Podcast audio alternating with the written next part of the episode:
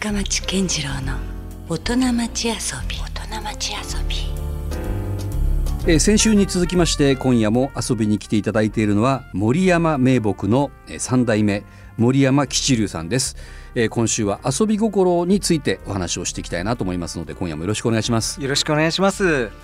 まあ先週はねあの森山名木さんがどんなことをされていらっしゃるかそして、えーその中でかなりこうマニアックなオーディオスピーカーとかを、まあ、一枚板でね作ったりそれがまあ世界でバズったりというような話でもう今や世界を駆け巡っている森山さんだったりはするんですけれども今夜はですねそんな森山さんがどのようにこう作られていったかみたいなものもちょっといろいろ探っていきたいのでいわゆるこうプライベートなはい森山さん、はい。にもちょっと迫りたいなと思うんですけども、えっと普段あの何かそのお仕事以外とかではい。何かこう趣味というかはい。ありますか、あ遊びそうですね。あのーまあ私はもう本当にあの木の仕事がうん。全く遊びと直結してるみたいなところはあるんですけど、なるほど、はい。でもあのー最近まあ力を入れてるのは、うん。やはりあのースピーカーを作ることがより楽しくてですね。ああなるほどね、はい。それ一応お仕事でもあるんですかねそれ自体は。あ、スピーカーを作るそうですね。ということは。はい、うん。あの今までは一材木屋があの好きでやってたうん。スピーカー制作なんですけど、はい。あの昨年あのうちのスピーカーを聞きに来ました、えーボストン室内管弦楽団の指揮者がいましてまたすごいとこ、こが来ましたね。うん。はい、もう驚きました、はい。急に来るき聞きに行きたいという連絡があってであの来ていただいたんですけど、はい。まあ来る時はですね、はい。えー私はプロの、えー指揮者で、はい。えー毎日、えー楽器の演奏生の演奏を聴いてる、うん。で録音技師でもある、うん。ということでですね。で世界中のオーディオを聞いて回ってうん。いい音だから聞きに来てってい言われて行ってよかった試しがありませんという。なかなかハードル高いなその話、まあ前振りとしては。ちょっとこじゃあもううち来ない方がいいんじゃないかなというぐらい、そこでこうかすみそう言われてもちょっと困りますよね。もうどうしようかって思ったんですけどですね。まああのとりあえずまあどうぞどうぞわざわざ来ていただけるならっていうことでですね来ていただいたんです道けど。ね場破りを受け入れたんですね。はい。なるほど。そしたらですねやっぱりプロの演奏家ですね。驚いたのは分析能力ですね、はいあれだけ散々前振りがすごかってこっちはもおううこわごわとどうぞどうぞって言ってたのに玄関開けて、うん。でそしてスピーカーが置いてあるところまでだいたい34歩。うん。であれ私もお邪魔したとこですか？あその通りです。ああのね、はい。オーディオルームがありましたね。もうはい。せ小さい家でですねいやいやいやいや。玄関開けて数歩でうん。オーディオルームに入る。うん。でオーディオルームもち大きくはないいやでもやっぱインパクトありますすけどねあそこのスピーカーがやっぱすごいから。ああ、うん。まあ置いてあるものは結構すごいんですけどですね。うん。であのーまあドア玄関開けてドア開けてそしてソファーに座るおそらく玄関からでしたら45秒ですね、うん。まあ本当に45秒の間にもう聞き耳がちゃんと立っててですね。でも鳴ってたんですか？その時音は。なってました、はい。そししてソファーに座って、座って12秒でうん。これはあの言ってることと鳴ってる音が合ってると同じだと、うん。ここのあの非常にこのスピーカーはクリアなあの原音まあ、ライブな演奏会場の音がするからってうん聞いたから来たんだって言ってましたけど、うん。あの聞いた音がそのまま音になって出てるから驚いたと。もうそこのあのえー、ともう道場破り的な人がうん。10秒かからないぐらいでコロッと変わって。一気に一本取りできたんですね。まああのー本当に驚くべき変わりようでですね。ほそしてもう本当はゆっくり聞いていただきたかったんですけう。ど、うん。あのこのアルバムあるかとかうん。あの、えー CD じゃなくてレコードのこういうものあるかとか、まあいろんな試し聞きを。ははいうん。あるかとかどんどんリクエストがありましてですね、はい。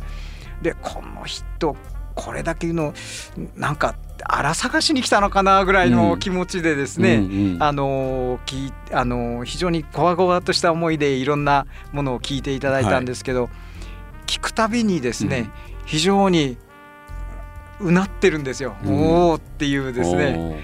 でまあ私がな何がいおおって言われるとこ何ですかって言うと、あのお尋ねしたらあのまあクラシックの,、うん。あのえー LP 版だったんですけど、うん。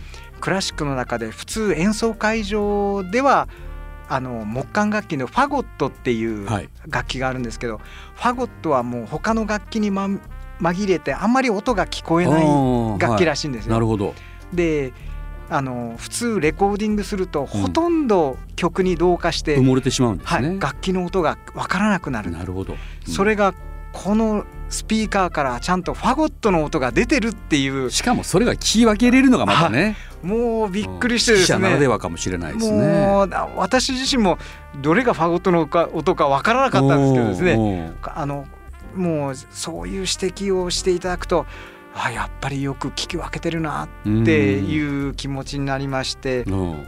でただんだんこう最初の復元そうな顔から音楽を楽しんで、うん。そして時々うなってですね、うん。おおっていうですね、でまああのこのあの音楽の出方はいつもコンサートホールのあの練習会場ですね、うん。練習会場であの生の楽器から出てるうん。あ楽器の音がそのままあのまあ、えー本来はあのコンサートホール、うん。やっぱりその場所場所会場によってうん。独特な壁の反射音ってもちろん違うはずあですよね。るらしいんですけどですね、それあのここの曲はあのベルリンのあの、ええーコンサート会場で鳴った音がちゃんと出てるとかですね、うん。会場会場で違う音をご存知だから、はい。その場所もねそうですね。はい。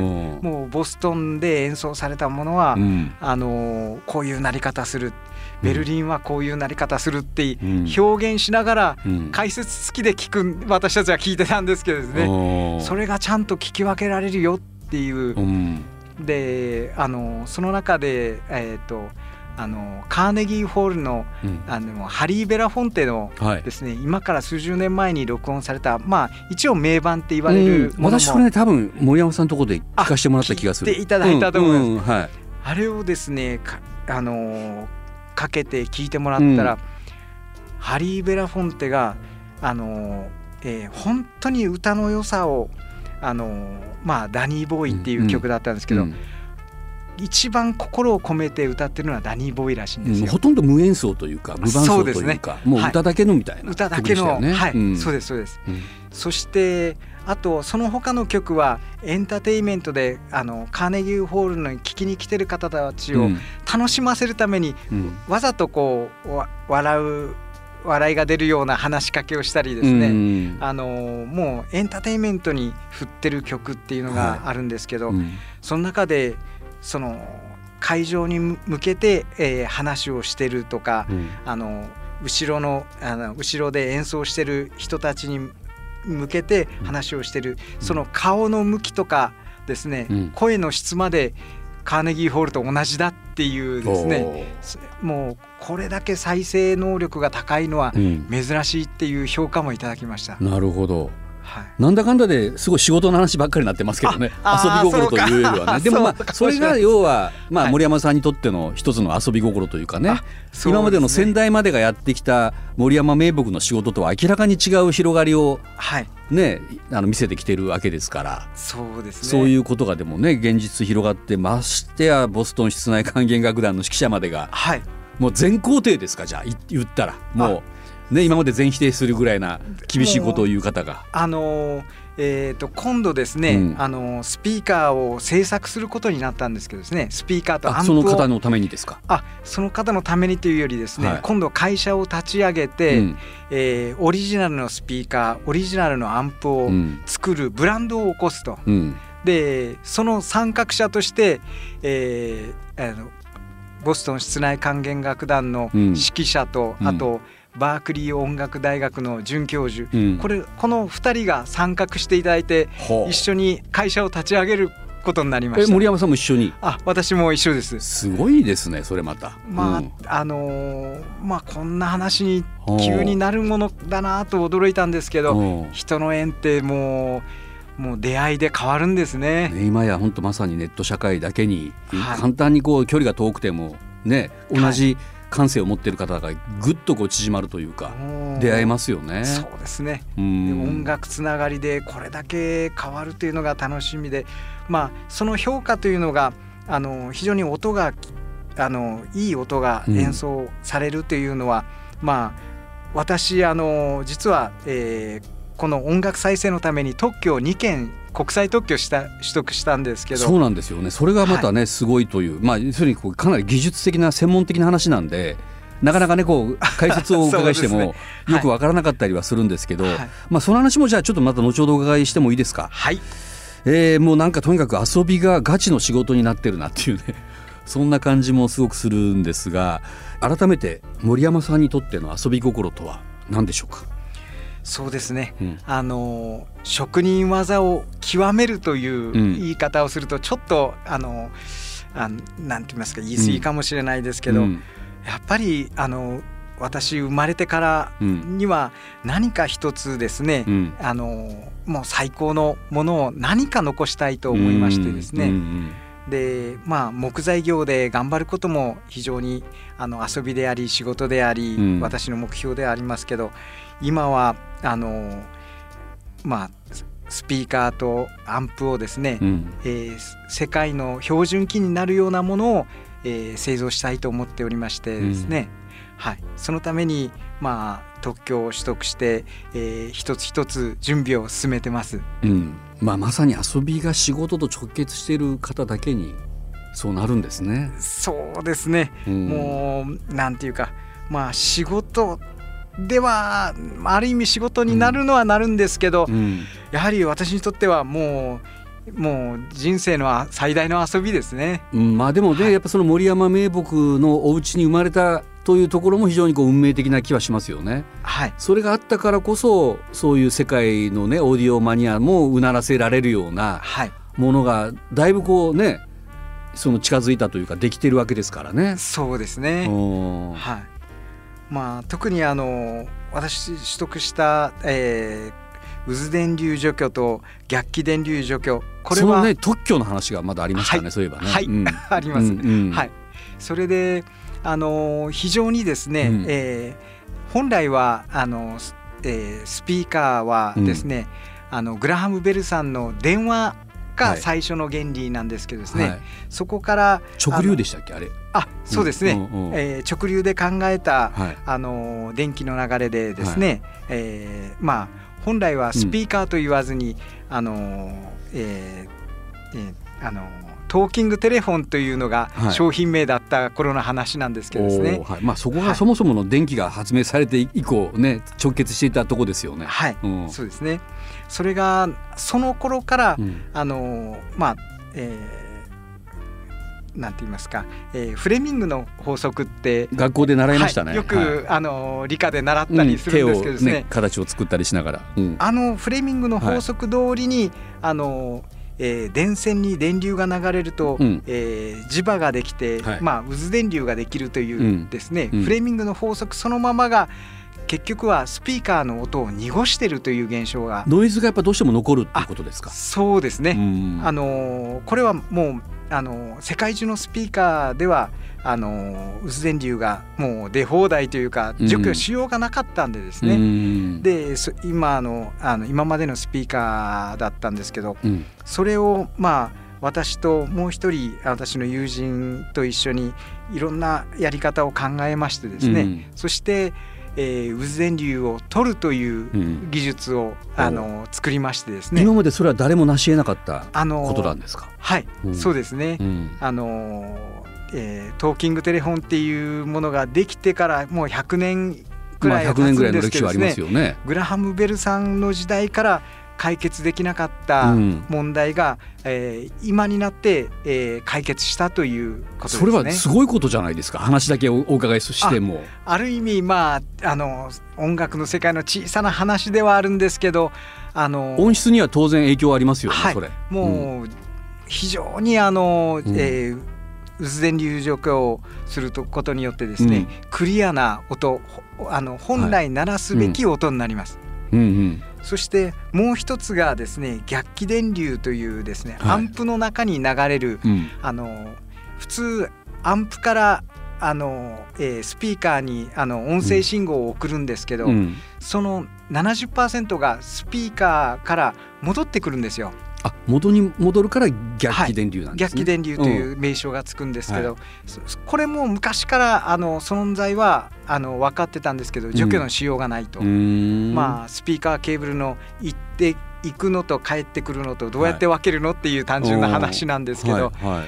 えーそれをまああのどうやったらあの実現できるのかなとうん。考えまして、うん。それで、えー電気の流れをですね、ん。3D にして考えてですね、うんうん。そして、えーまああの非常にあの、えーここだっていうポイントを見つけましてですね、うんうんはい、であの、えーそこにあの私たちの作った、えー装置をつけますと、えー逆気電流が除去できるというのを見つけ出しましてそれはそれぞれれ別々の特許なんですか？あそうです。この2件別々の特許なんですけどはい。この2つが一緒になってこそあの、うん。本来の音になります。うん。はい。今までじゃあ我々が聞いてたのはかなりそのもうすでにノイズが入っている音しか聞いてなかったと。あいうそうですね。ことでもあるわけですね。はい。うん。まああのスピーカーの問題点が、えー解決できたということだと思います。ほう。はい。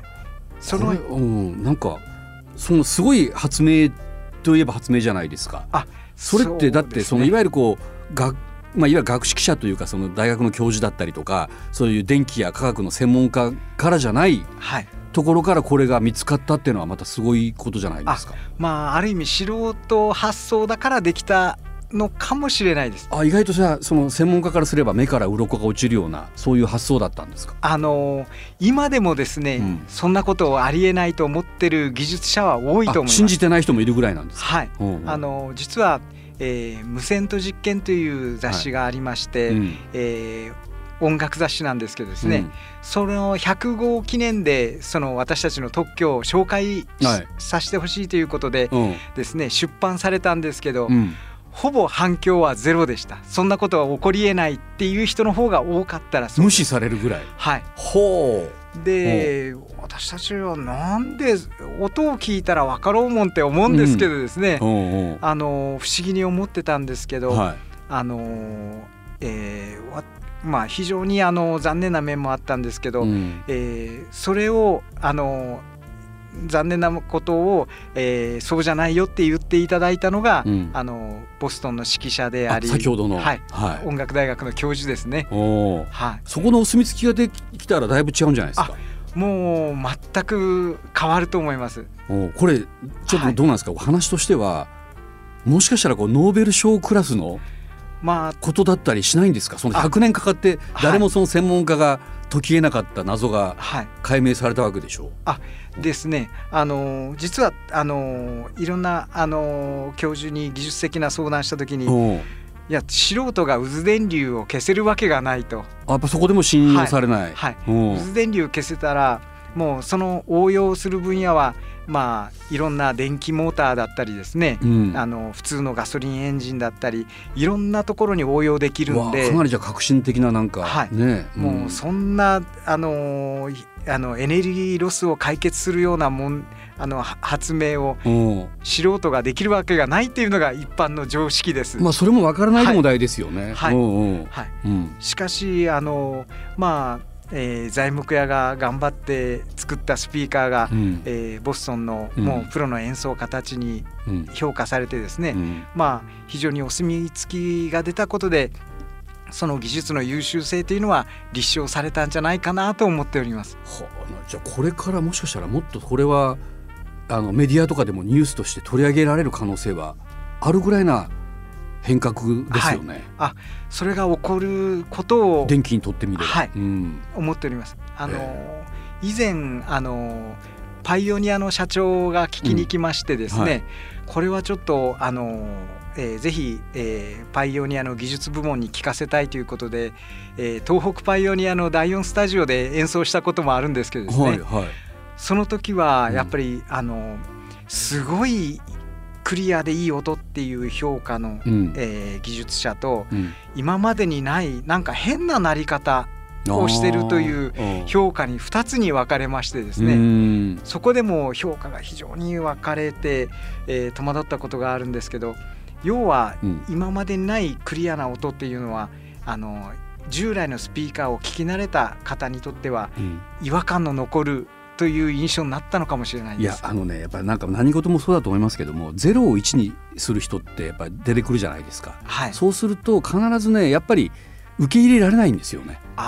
今までの価値観とか常識が全部覆されたりしてしまうから、はい、それまでねそこを一生懸命頼りにやってきた人からすると、はい、受け入れがたいわけですよね、ね、だからそんなことが起こってしまうんですよね。だと思います、うんですから、うん、まあこれを機にあの私たちのスピーカーでありアンプが世界の標準技術としてですね、う。ん、えー、認知されればあの世界中の音はもっと良くなるんじゃないかなと思っております。これはもう世界のそういう電機メーカーが欲しくなる技術であるのは間違いなさそうですよね。あの多分あの、うん、やっぱりあのプロの演奏家のお墨付きが出た以上、うん、これはあの決して間違った方向じゃないとはもう無視できないところまで来てる感じはしますからね。はい。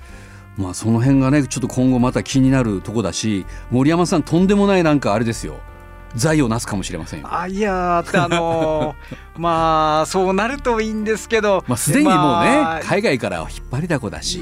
もう本当にあのもう思いとしては、うん、えー、世界中の人が音楽で、えー、幸せになればいいなと思ってるんでですね、うん、なるほど。もうお金じゃない世界ですね。そのね森山さんの純粋なところが私大好きです、はい、またあの我々の 音楽都市協議会もはじめいろいろですね、はい、また森山さんを頼ることもあるかもしれませんが。はいもう本当にねいつでもお声かけいただきたいです。ありがとうございます。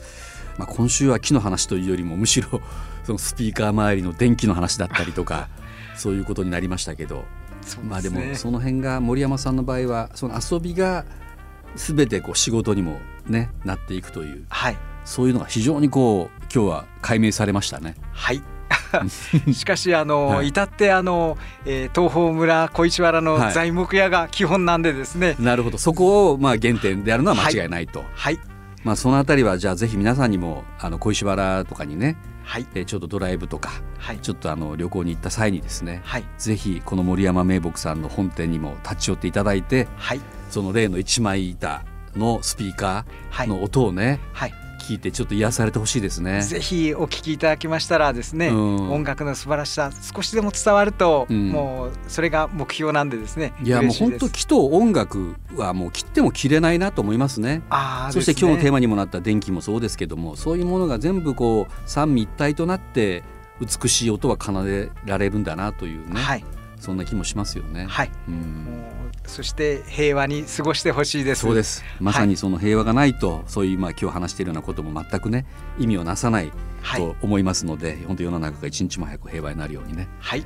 そういうメッセージも森山さんからいただきました、えー、森山名木、えー、気になった方はぜひあのホームページや SNS をチェックしてください。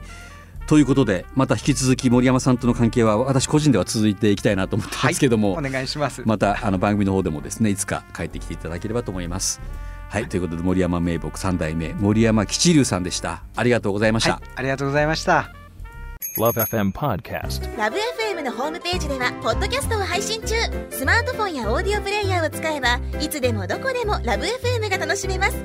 LoveFM.co.jp にアクセスしてくださいね。LoveFM Podcast